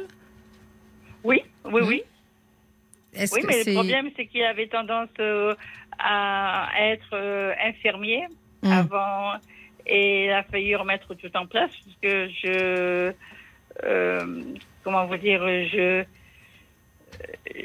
une vie normale, mais j'ai besoin de mes moments de... Je suis assez solitaire. Oui. Pas dans la solitude, hein, mais solitaire. Mais oui. Mais pourquoi ça vous pose problème? C'est peut-être aussi parce que vous étiez une soignante, justement, que ça vous pose problème, que finalement, les gens se soucient de vous et ont envie de vous aider, de vous protéger un petit peu. Je sais pas, mais... Ça vous agace peut-être de... Vous me racontiez quand vous avez appelé Caroline à propos des gens qui venaient faire le ménage chez vous ou qui venaient faire de l'entretien chez vous, en disant que vous étiez un peu toujours derrière eux, etc. Mais il y a peut-être quelque chose de vous qui se révolte encore à l'idée d'avoir une forme de dépendance. C'est ça qui m'étonne, c'est que je suis... comment vous dire? Avant, je l'étais au moment où j'ai arrêté de travailler. Mmh. Là, c'était un moment de... j'en voulais à tout le monde. Et puis après, je me suis dit... c'est un travail qu'on fait. Je veux dire, c'est pas du jour au lendemain. Non. Je me suis dit, mais qu'est-ce que tu vas faire? Les autres ne sont pour rien. Mm. Donc, l'agressivité, il faut la changer à autre chose. Et c'est vrai que par contre, là, je suis plus en harmonie avec moi-même que je l'étais avant. Mais ce que je veux dire, quand j'avais appelé Caroline par rapport au problème des personnes qui intervenaient, c'est qu'elles voyaient la personne handicapée. Donc, elles ne elles voyaient pas la personne. Oui, je comprends. Et vous ne voulez pas être assimilée à ça. Voilà, ou résumée à ça. Voilà, exactement. Parce qu'on est une personne avant tout. Oui. Oui, ça m'a... Et vous leur dites, enfin, vous dites à votre entourage que vous ne voulez pas être résumé à ça. Ah oui, non, mais tout à fait, mais de toute façon, oui, exactement, oui. Après tout, c'est sûr que je pense vos proches, peut-être qu'ils ont monté leur niveau d'inquiétude vis-à-vis de vous, vous voyez, parce que on peut s'inquiéter un peu plus du fait de votre handicap, etc. Mais ça, c'est leur histoire à eux par rapport à votre maladie. C'est pas votre histoire à vous. Vous voyez, ils n'ont pas à vous le faire porter, ça. Quelque part. Alors, comment je dois réagir j'ai l'impression que vous réagissez déjà en cultivant votre indépendance. Ah ben, je leur dis toujours que l'autonomie qui me reste, je tiens à le garder. Quoi. Oui. C'est important pour moi. Oui, et c'est ça. C'est-à-dire, l'entourage, quand vous parlez de votre entourage, c'est des parents, c'est la famille, des amis, mon ami. Oui. Et oui, j'ai besoin d'avoir mon petit noyau de personnes sûres. C'est-à-dire que dans ce genre de situation, les gens projettent beaucoup de choses. C'est-à-dire que tout le monde se dit « si ça m'arrivait », etc. Enfin, on a tendance à se projeter dans votre situation, mais ce n'est pas ce que vous leur demandez. Et, ah non, pas du tout, ouais. Voilà. Et par ailleurs, on peut être... vous apparaissez peut-être extérieurement plus fragile, entre guillemets. Mais ça ne vous est pas tellement supportable à vous, l'idée de la fragilité. Au quotidien, je m'assume, je me fais mes repas et tout ça, c'est moi qui me les fais. Par contre, je fais travailler les personnes valides, dans le sens que vous avez des automatismes que vous perdez. Un exemple, quand moi j'ai besoin d'avoir de la couleur autour de moi. Et quand, par exemple, je demande un vêtement à la couleur, on va me dire le bleu. Mais étant donné que j'ai déjà vu, je me réfère à une image. Oui. Alors je dis quel bleu ? Eh bien, j'ai fait travailler parce qu'on ne voit pas avec les yeux. Hein. Donc, mais après, fragile, oui, parfois des choses par l'handicap. Mais oui, après, je pense pas... Mais en fait, tout à l'heure, vous m'avez dit, au début, et c'est la question que vous avez posée aussi à Violaine et qu'elle m'a transcrit, c'est que vous ne savez pas, vous ne vous reconnaissez pas ni dans le monde des valides, ni dans le monde des invalides, vous m'avez dit. Tout à fait. Et quand je vous entends comme ça, il y a quelque chose de vous qui se refuse à rentrer dans le monde des invalides, entre guillemets, quand par exemple vous expliquez que vous avez envie de coordonner vos couleurs ou que vous avez envie de savoir précisément ce que vous portez, etc. C'est comme si il y avait quelque chose de vous qui ne voulait pas rentrer complètement dans la posture de la personne invalide. Il y a vous voulez rester valide avec votre handicap. Est-ce que j'arrive à me faire comprendre ? Oui, c'est ça. Tout à fait. Oui, vous n'avez plus les yeux, mais pour autant, vous voulez voir, vous l'avez dit d'ailleurs, vous avez dit on ne voit pas qu'avec les yeux, vous voulez voir comment vous êtes, comment vous ne lâchez pas ça. Et ensuite, vous m'avez dit aussi tout à l'heure, vous m'avez dit j'ai un handicap qui, à part l'histoire du fauteuil, qui ne se voit pas. On ne voit pas que vous êtes aveugle. Tout à fait. Finalement, c'est peut-être sur celui-là que vous ne lâchez pas. Il y a peut-être quelque chose de vous qui a mieux accepté votre problème de mobilité que votre problème d'invalidité visuelle. Oui, parce que le fauteuil... on m'avait averti que j'allais avoir un fauteuil. Voilà. Tandis que la vue, pas du tout. Oui, et quand vous racontez votre histoire, vous dites c'est du jour au lendemain à la Saint-Valentin. Oui, oui. Parce que quand vous vous levez et que vous demandez à votre compagnon d'ouvrir les fenêtres, oui. et qu'on vous répond, mais c'est ouvert, que vous voyez absolument rien, oui. eh ben, je peux vous dire qu'en une fraction de seconde, tous les sentiments en passent. Mmh. Et ça a été l'année la plus difficile parce qu'il faut tout réapprendre. Et puis il y a une gymnastique du cerveau. Par exemple, mmh. vous, quand vous posez un verre, bon, ben, vous posez votre verre et puis mmh. essayez. Tandis que quelqu'un qui ne voit pas, il pose le verre, mais il a intérêt de bien réfléchir où est-ce qu'il a posé le verre et de se rappeler. C'est ouais. des détails, voilà. Ouais. Et je crois que c'est ça en fin de compte. Et c'est ça qui est intéressant dans votre témoignage, c'est que finalement on aurait tendance à assimiler vos deux handicaps en disant voilà c'est une dame qui est à la fois invalide d'un point de vue mobilité et aveugle. Et finalement c'est deux histoires différentes pour vous. Et je pense que D'accord. vous avez eu un choc traumatique au niveau des yeux et qui l'aurait pas eu dans votre situation, alors que l'autre handicap que vous aviez un peu anticipé ou envisagé. Finalement, c'est pas la même chose. Donc c'est pour ça que vous vous sentez pas à l'aise parce que finalement c'est des histoires différentes pour vous. Oui, c'est vrai parce que regardez, oui c'est marrant, regardez pour quelqu'un qui voit pas. Mais oui. Non mais c'est, mais je ne suis pas dans le contrôle de.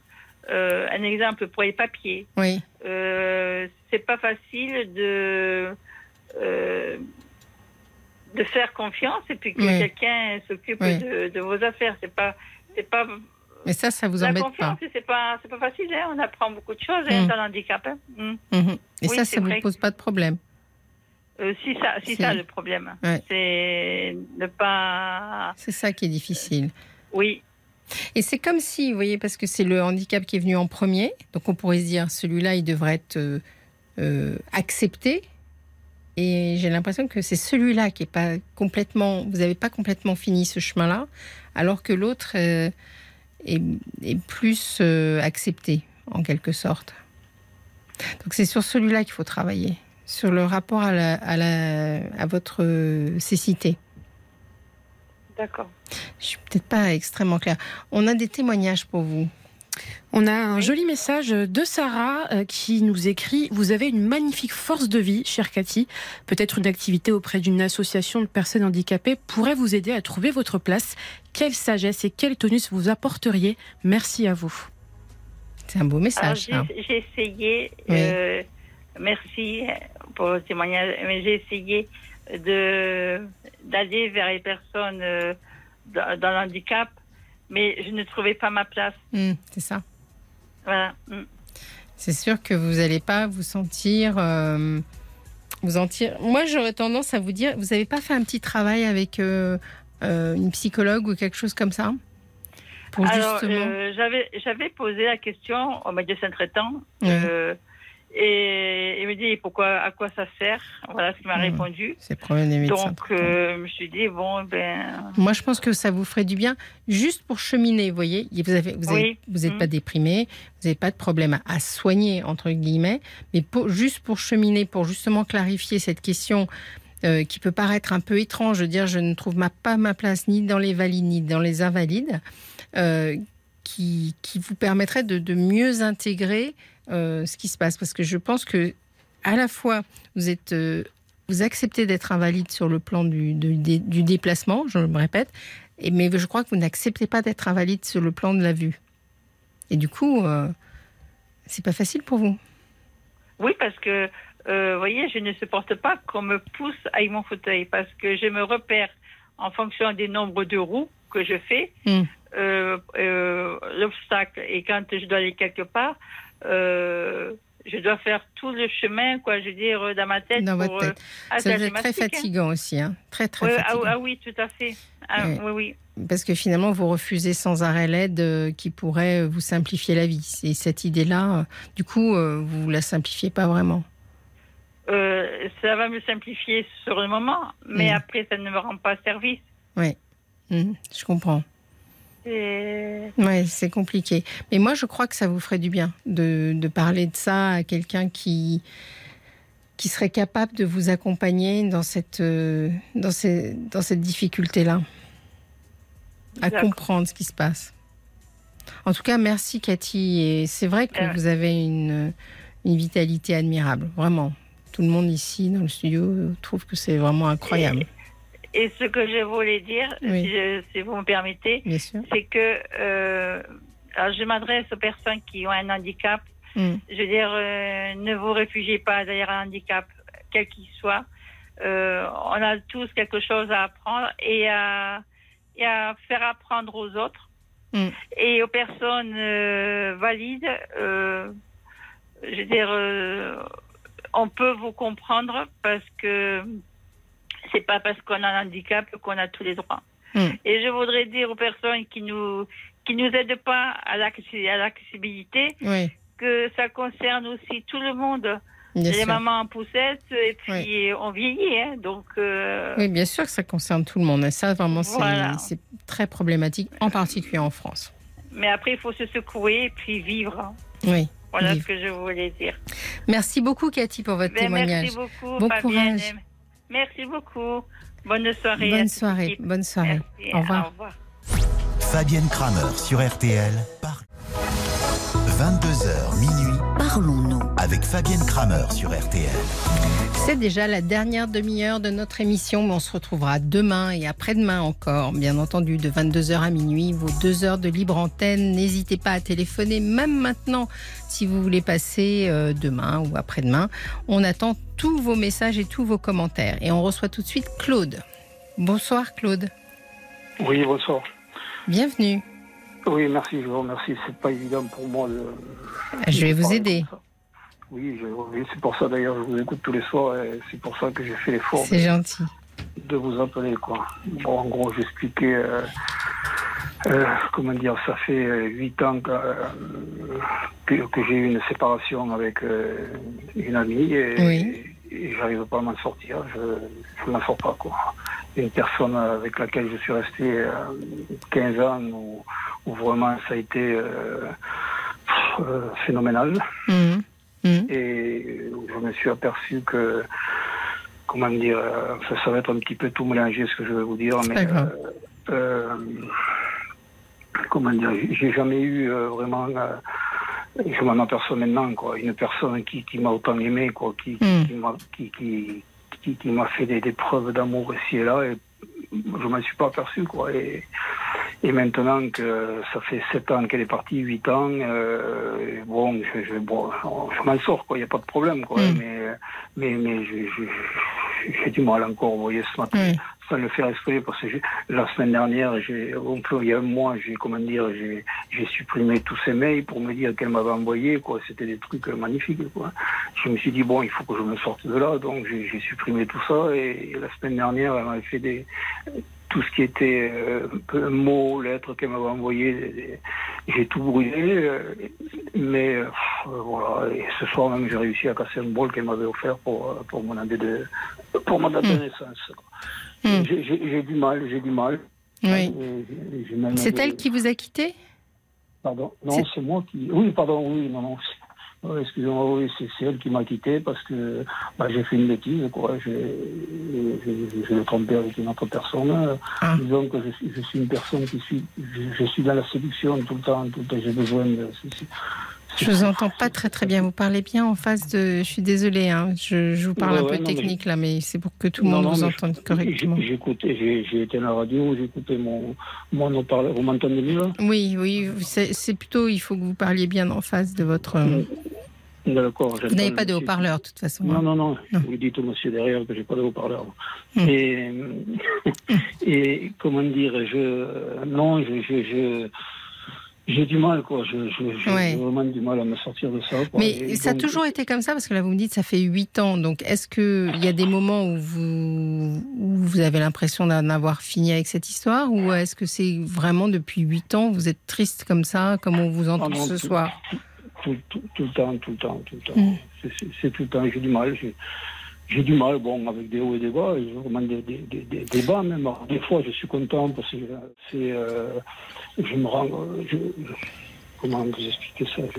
Je raisonne, quoi. Je me dis, bon, mais c'est terminé. En plus, depuis le début de l'année, elle a rencontré quelqu'un que je connais en plus, c'est quelqu'un que je connais, quoi. Bon, je veux pas dire que c'est un ami, mais pas loin, quoi. Et donc... ça, c'est difficile. Oui, c'est difficile, et surtout dans la... Bon, c'est certain que je l'ai fait souffrir. Oui. Je le reconnais, quoi. C'est certain que c'était une personne qui était entière. Elle était exclusive, quoi. Elle m'a dit qu'elle était exclusive. Je l'ai fait souffrir, c'est certain. Mais là, quand je l'ai revu, avec ce gars que je connais très bien... Alors, elle est venue me voir, ils étaient tous les deux, ils se promenaient tous les deux. Elle me dit, bon, mais on va te dire un truc, on est ensemble et je l'aime. Alors que je la connais très bien, mais c'est pas quelqu'un qui aime comme ça. Je la connais, quoi. Parce qu'elle est mariée, quand même. Elle est mariée. Oui, elle est mariée, mais bon, ça ne va pas du tout dans son couple. Et ça fait plus de 20 ans qu'ils font une chambre à part. Et voilà, quoi. Donc, ça ne va pas du tout. On s'est rencontrés comme ça, c'était en 2002. Et ça s'est fait petit à petit, mais ça a été quelque chose... Je pense qu'on s'est découvert, on s'est appris tous les deux. Mais vous pensez donc qu'elle ne peut pas avoir deux grands amours dans sa vie ? Non, je pense pas. Je pense pas, puisqu'elle est avec ce monsieur. Et en plus, lui, j'ai pas compris... Je suis quelqu'un que j'estime un petit peu, puis bon, il a été assez désagréable avec moi dans ses textos, quoi.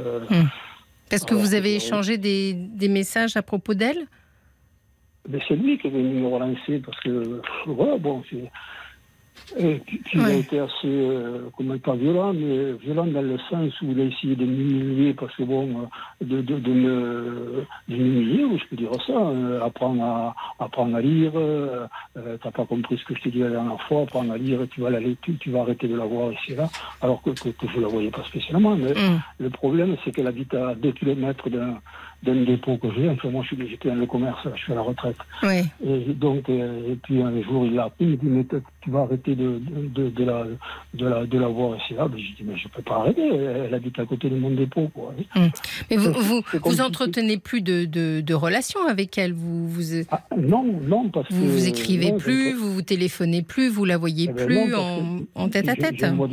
Au début, j'ai envoyé quelques textos, et encore, c'est pas très violent, parce que j'ai compris qu'elle ne me répondait pas, quoi. Alors même, là, elle travaille dans... Mais, comment dire, dans ces 8 ans, c'est en 2016, on se revoyait quand même. Elle venait déjeuner chez moi, il y avait c'était fini, quoi. Mais elle venait déjeuner chez moi, ceci, cela. Il y avait quand même encore un petit lien. Oui, bien sûr. Moi, dans ma tête, peut-être, j'espérais aussi, peut-être. Oui, vous deviez espérer. C'est pour ça que je sonde un peu pour savoir si finalement d'apprendre, comme elle vous l'a dit, qu'elle était avec quelqu'un et qu'elle l'aimait, c'était pas, ça n'avait pas réveillé et réouvert les plaies, parce que quand vous me dites que vous avez brûlé les lettres, effacé les mails, cassé le bol, ça ressemble un peu à de la colère quand même. Non, j'ai pas fait ça. Le bois, je l'ai cassé. Sans faire exprès, d'accord. Ah non. Et puis je me suis dit, parce que bon, je parle un petit peu, je discute avec une copine à moi, un petit peu, j'explique, quoi. Et on m'a dit, bon, puis on me dit, mais il faut que tu coupes tout rapport, tout lien que tu aies pu avoir avec elle, quoi. Donc, je me dis, bon, mais je vais effacer tout ça. Peut-être que ça va ça va faire quelque chose. Puis quand on me dit, bon, je m'aperçois que... Je ne sais pas quoi faire. Et puis bon, ma vie a été assez... Oui, avant elle, parce que... Quel âge avez-vous, Claude ? Je vais avoir 66 ans bientôt. Donc, si je fais un petit calcul, il y a eu d'autres femmes dans votre vie. Puis vous m'avez parlé d'une petite fille, donc vous avez eu des enfants, si j'ai bien compris. Oui, j'ai des enfants et 3 petits-enfants. Voilà. Donc, cette femme-là, si, en quelque sorte, c'est la passion de votre vie, quoi. Ben, je m'aperçois que... Sur le coup, vous ne le pensiez pas quand vous étiez avec elle ? Non, pas du tout. Je m'aperçois que j'étais immature et le fait parce que... Je m'aperçois quelque part que maintenant, je l'aime cette femme. Quoi. Voilà, quoi. Mais vous l'aimez quand elle n'est plus là, quoi. Mais vous l'aimiez moins quand elle était là. Non, mais c'est parce que, en fait, je pense que vous la fantasmez peut-être un peu, en réalité. Vous fantasmez l'histoire que vous avez vécue avec elle. Vous savez, on peut rester possessif même si l'histoire est finie. Il y a quelque chose de vous qui pensait que vous étiez, que vous étiez aussi son histoire d'amour à elle. Mais oui, je comprends. Mais ce qu'il y a, c'est que c'est quelqu'un que je... Bon, tous les mots qu'elle m'a fait, j'étais l'homme. Je suis certain que j'ai été l'homme de sa vie, parce que même j'ai dit la dernière fois, c'est elle qui m'avait rencontré, elle m'avait arrêté, je ne sais pas pourquoi d'ailleurs. J'ai dit, tu sais qu'il m'a fait du mal, je lui ai dit quand tu as dit que tu l'aimais. Même lui, quand elle a dit ça, il a été étonné. Il dit, parce que je te connais très bien, c'est pas vrai. C'est pas vrai. Le seul que tu as aimé, Claude, je vais vous révéler un secret de femme. On a des hommes de notre vie. C'est-à-dire que vous étiez certainement l'homme de sa vie au moment T. Parce qu'une histoire d'amour, c'est à la fois la rencontre avec quelqu'un, mais c'est à la fois la rencontre à un instant T avec quelqu'un. Donc, elle était extrêmement sincère, bien entendu, quand elle vous a dit ça. Mais ça ne veut pas dire qu'aujourd'hui, elle n'est pas sincère dans l'histoire dans laquelle elle est, pour autant. Ouais, mais... ouais, on ne dit pas qu'une seule fois tout ce qu'elle vous a dit. Alors, je ne peux pas, je peux pas parler à sa place, je ne la connais pas. Hein. Peut-être qu'en fin de compte, dans sa vie, elle ne l'a dit, elle, qu'à un seul homme. Mais bon, j'ai un peu d'expérience et un peu de bouteille, comme on dit. Et je peux vous dire qu'on peut aimer plusieurs fois quand même. Ça n'enlève rien à l'histoire d'amour d'avant. D'ailleurs, elle m'a l'a dit, parce que quand j'ai dit c'est pas vrai, la seule personne que tu as aimée, c'est moi. Elle m'a dit, elle a eu un temps de réflexion. Elle m'a dit, c'est une autre façon d'aimer que j'ai. Voilà. Voilà, bien sûr, à chaque fois l'histoire est différente. Mais ça n'enlève rien à sa façon de vous aimer. Mais ça ne veut pas dire qu'aujourd'hui elle n'est pas dans une relation d'amour aussi. Lui, il est marié aussi, en plus avec sa femme, c'est un petit peu dans le même cas de elle avec son mari que sa femme. Enfin, bon, mais non, c'est tout un microcosme. Vous habitez dans un... Je sais pas, j'imagine que vous habitez dans un endroit, je sais pas, un peu reculé. Enfin, je vous demande pas de me dire où vous habitez, mais... Je suis en banlieue, enfin, entre Toulouse et Montauban. D'accord, non, mais il y a du monde par là. C'est vrai que mon dépôt est à la campagne, mais... Non, mais je vis quand même... à la ville, quoi. Je suis plutôt une citadelle, donc campagne. Oui. D'accord. Parce que j'avais l'impression que vous la croisiez tout le temps, vous voyez, j'avais l'impression que vous étiez... Je la croise régulièrement, de toute manière. Et alors, vous m'avez dit tout à l'heure que voilà, vous l'aviez trompé, que vous aviez fait une bêtise, que vous étiez... J'ai l'impression que vous avez plutôt un homme à femme, disons, hein, un peu... En tout cas, non, je ne suis pas un homme à femme, je suis un séducteur. Un séducteur, voilà. Vous ne pouvez pas vous empêcher d'essayer de plaire, c'est ça que vous voulez dire. Ouais, ça, c'est un gros problème pour moi aussi. Oui, c'est un gros problème. Mais alors, depuis, puisque ça fait 8 ans que vous êtes séparés, personne dans votre vie? Non. 8 ans d'abstinence? Oui, complètement. Alors, l'abstinence sexuelle, c'est pas quelque chose qui me... Bon, je ne sais pas si on peut parler comme ça à la radio, c'est pas quelque chose qui me manque. Moi, ce qui me manque, c'est l'affection, c'est l'affectif, quoi. Et avec elle, tous les deux, on s'est découverts, on a appris des tas de choses ensemble, mais ça a été 15 ans de... Quand vous dites on a appris des tas de choses ensemble, de quel ordre? Tous les deux. Sur l'intimité, vous parlez d'intimité, là? Oui, l'intimité, oui, bien sûr. Puis on avait plein de... D'ailleurs, on me l'a souvent dit, tu es mon âme sœur, tu... Voilà, mais j'ai dit, bon, après j'ai dit, non, je comprends pas, qu'est-ce qu'il faut que je fasse? Alors, bien sûr, j'ai cette réputation autour de moi que je suis un coureur de jupons. Non, même pas ça, ce qui m'énerve, c'est qu'on me dit, de toute manière, tu sautes sur tout ce qui bouge. Ah. Mais c'est pas vrai. Mais pas depuis 8 ans, manifestement. Ah oui, non, mais c'est certain. Mais vous savez, alors, aussi bizarre que ça puisse vous paraître, Claude, moi j'essaye de vous expliquer ce qui se passe psychologiquement, chez les uns comme chez les autres. Cette femme, elle vous a donné des preuves d'amour, vous me l'avez dit, elle vous a parlé d'amour, elle vous a donné des preuves d'amour comme jamais on ne l'avait fait jusqu'ici.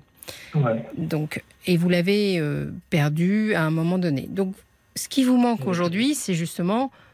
ses preuves d'amour, ses mots, etc. Ce que je peux vous dire, finalement, c'est pas obligatoirement elle qui vous manque. Ce qui vous manque, c'est d'être aimé. Et une autre femme peut vous donner aussi de l'amour. Eh oui, mais alors, il y a une autre femme qui m'aime. Ah, et ça vous fait rien, ça? Il y a une autre femme qui m'aime, pardon? Ça ne vous fait rien? Non, mais c'est justement avec cette personne-là, avec ce côté de séduction que j'ai eu, j'ai été plus loin avec cette personne-là.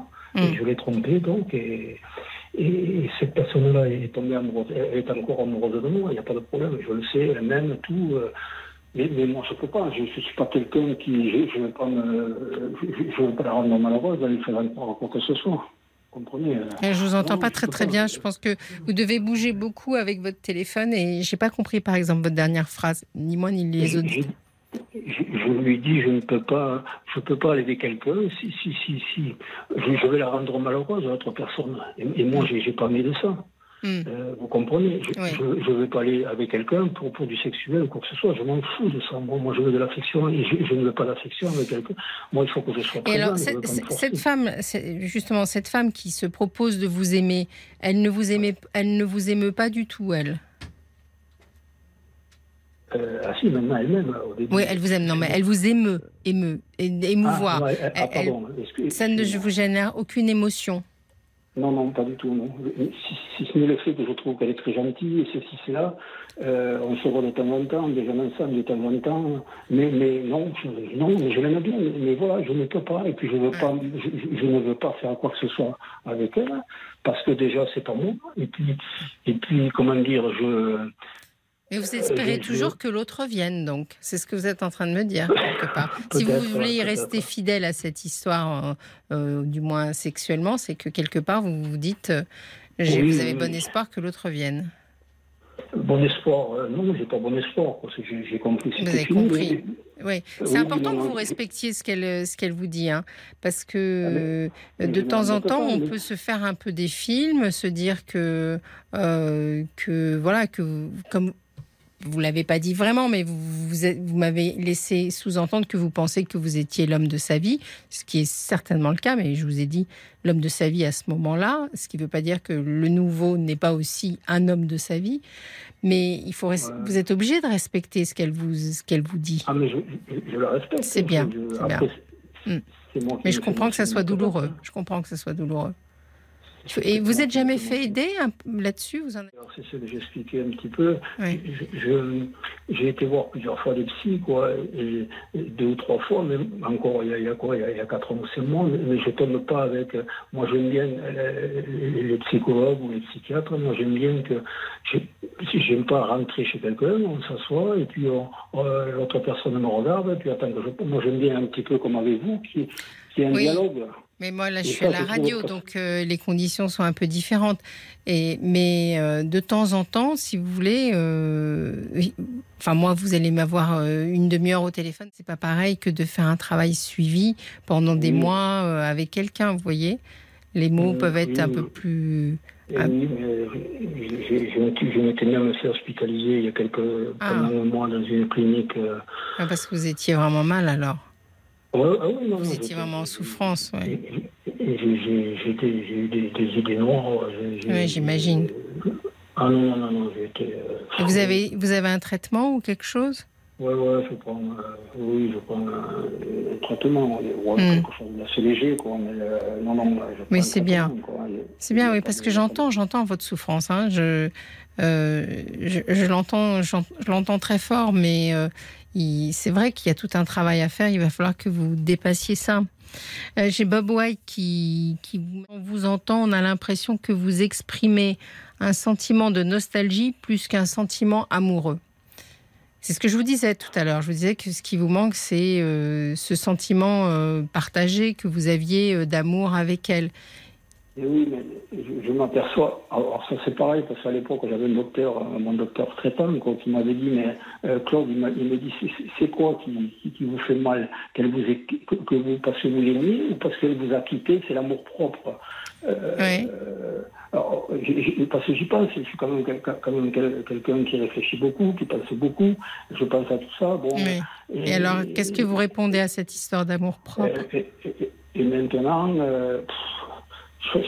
Oui, j'allais vous dire, j'allais être un menteur en vous disant, je vous l'ai dit tout à l'heure que je l'aime, mais je ne sais pas, c'est certain qu'il me manque quelque chose. C'est vrai que ça n'a pas été simple dans ma vie aussi, parce que le rapport avec les femmes, ça a été très compliqué. J'imagine, Claude, parce que c'est ça que j'essaye de vous dire, voyez, c'est qu'on peut, il peut nous manquer un environnement affectif, et comme c'est la dernière en date, c'est celle avec qui ça a été fort, etc., vous pouvez un petit peu, entre guillemets, focaliser sur elle, alors que une autre femme pourrait vous apporter quelque chose qui vous fasse du bien. Et c'est pour ça que c'est important que vous arriviez à lâcher de ce côté-là, d'autant plus qu'elle vous y invite, pour essayer de reconstruire quelque chose ailleurs. Bah, surtout qu'elle m'a dit... oui, elle vous l'a dit. Je ne sais pas mon âge, tout le monde me dit, t'es un beau gosse, mes copines et tout, t'es un beau gosse, t'es beau, tu peux retrouver quand tu veux. Ah, mais si en plus vous êtes un beau gosse, bon, ça je ne peux pas voir à la radio, il faut que je vous croie sous... C'est comme on dit, parce que ça c'est un problème de toute ma vie, ça aussi. D'être beau il y a pire dans la vie. Et non, j'ai dérouillé, moi je m'ennuie.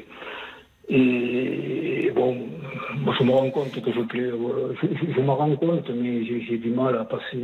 J'ai tous mes cheveux, j'ai 70 ans, j'ai tous mes cheveux. J'ai pas les cheveux blancs, j'ai toutes mes dents, je suis à peu près bien, j'ai des beaux yeux bleus. Voilà, mais ça fait pas tout. On va être couvert de messages. Enzo, il va être débordé au standard de femmes qui vont vouloir vous rencontrer. Vous voyez, même à distance, même à la radio, vous êtes en train de me faire le coup du séducteur. Donc il y a quand même quelque chose à comprendre. Et voilà. Hein, c'est pas après vous que jamais. Mais... Ah non, mais de toute façon, vous ne craignez rien avec moi et puis vous seriez peut-être déçus. Mais je vous dis, pour vous dire que tout le monde me le dit, mais j'ai des copines qui me disent, mais Claude, tu peux faire. J'avais une copine une fois, elle me dit, mais si tu veux, et après, tu peux avoir toutes les femmes que tu veux. Mais non, c'est pas. Mais je m'en fous. Oui, mais justement, c'est ça, cette focalisation, moi, elle m'inquiète un peu, Claude, justement, dans votre discours. C'est-à-dire que quand on fixe comme ça, alors en fait, je vais vous parler un peu médical. Vous êtes quand même dans un état un peu dépressif, d'accord ? Qui doit être un peu de longue date, parce que vous m'avez glissé tout à l'heure que ça a été compliqué avec les femmes dans votre vie, etc. Même si vous êtes très beau et très séducteur. Mais parallèlement à ça, j'entends dans votre discours quelque chose qui focalise sur cette femme-là. Et ça m'inquiète un petit peu, parce que moi, je suis pour le respect de l'autre. Donc, voilà, c'est important qu'elle soit libre de vivre la vie qu'elle a envie de vivre. Et en plus, je pense que ça ne va pas vous mener à grand-chose d'être persuadée que c'est elle et que ce n'est rien d'autre. Donc, j'aurais tendance à vous dire, il faut que vous soyez un peu accompagné d'un point de vue psychologique, par quelqu'un qui vous soutienne, mais qu'en parallèle, vous commenciez à accepter que ce dont vous avez besoin, c'est plus d'amour que d'elle. C'est pas facile. Non, je comprends. Non, et lâcher prise à ce niveau-là, parce que finalement... Puis je suis quelqu'un de très indépendant, j'ai horreur de la hiérarchie, depuis l'âge de 19 ans, 20 ans, je travaille plus chez un patron, je me débrouille tout seul. Mais vous avez plein d'atouts alors, parce que plein de capacités. Non, je ne suis pas plein d'atouts, vous voyez, parce que je suis obligé d'appeler, parce que ça a été dur, je peux vous dire, ça a été dur de vous appeler même une fois, il y a 2 ans de ça, j'étais tellement mal, j'étais à la limite de me foutre, là, il a fallu que j'appelle. Ça m'inquiète un peu, justement. Mais c'est souvent que ça m'arrive, c'est souvent. C'est pour ça que vous n'êtes peut-être pas traité exactement comme il faut, Claude, parce que ne croyez pas que j'entends pas que vous avez mal. Je l'entends très très bien que vous avez mal et je ne néglige pas du tout votre souffrance. Mais je pense qu'il faut la traiter, quoi. La traiter bien. La traiter, c'est aller voir quoi, un psy Ouais. Aller voir un psy, mais un psy avec qui ça marche, quoi, avec qui vous vous entendez. Un psy ou un psychologue, ça c'est pareil. Alors, moi, j'irai voir un psy qui fait de la psychothérapie. Voilà, ça existe. Il y a beaucoup de psychiatres, c'est-à-dire des médecins qui soient capables à la fois de juger si votre traitement est correct, si vous avez besoin d'un réajustement ou si vous avez besoin de quelque chose, et à la fois qui soient capables de faire de la psychothérapie, c'est-à-dire que vous soyez avec quelqu'un en qui vous auriez confiance. Et je vous conseillerais d'aller voir un homme. Non, mais oui, parce que ça, vous voyez, je vois que quelque part, vous me décelez un petit peu, parce que j'ai été voir des hommes, mais comment dire, j'ai envie d'aller voir des femmes aussi, parce que je suis peut-être plus à l'aise à parler avec une femme qu'à parler avec un homme. Mais justement, je pense que vous êtes plus à l'aise, mais vous allez vite retomber dans le travers, justement, un peu de la séduction, etc. Alors que vous avancerez plus vite avec un homme si vous arrivez à faire confiance à un homme. Ouais. Je pense que ce serait mieux pour vous. Donc, mon conseil, ce serait, oui, de trouver un homme, médecin, psychiatre, qui fasse de la psychothérapie et qui vous explique un peu, en fait, vous voyez, un peu entre hommes que vous essayez de comprendre la psychologie féminine et pourquoi ça vous a fait tant souffrir finalement sur. Oui, parce que moi, je comprends pas. Moi, depuis que, je veux pas dire depuis que je suis né, mais depuis que je. Déjà, j'ai une adolescence horrible parce que, bon, si maintenant je peux dire que je suis un homme pas mal, ouais. Très jeune, j'étais horrible. Mais il faudrait que tout ça, vous en parliez avec un... On est vraiment à la fin de l'émission, là, dans 2 secondes, enfin, dans très peu de secondes, on est à minuit, mais vraiment, Claude, mon conseil, c'est ça, c'est d'aller voir un homme pour que, justement, vous résolviez tout ça. Parce que je me doute qu'il y a quelque chose, une blessure ancienne, une blessure, en effet, de l'enfance ou de l'adolescence derrière ça. Je vous remercie, Claude, pour votre témoignage. C'était vraiment très intéressant. Bon courage. Je vous remercie à tous de nous avoir suivis. Rendez-vous demain. N'oubliez pas, vous ne raccrochez pas à RTL jusqu'à demain, 22h.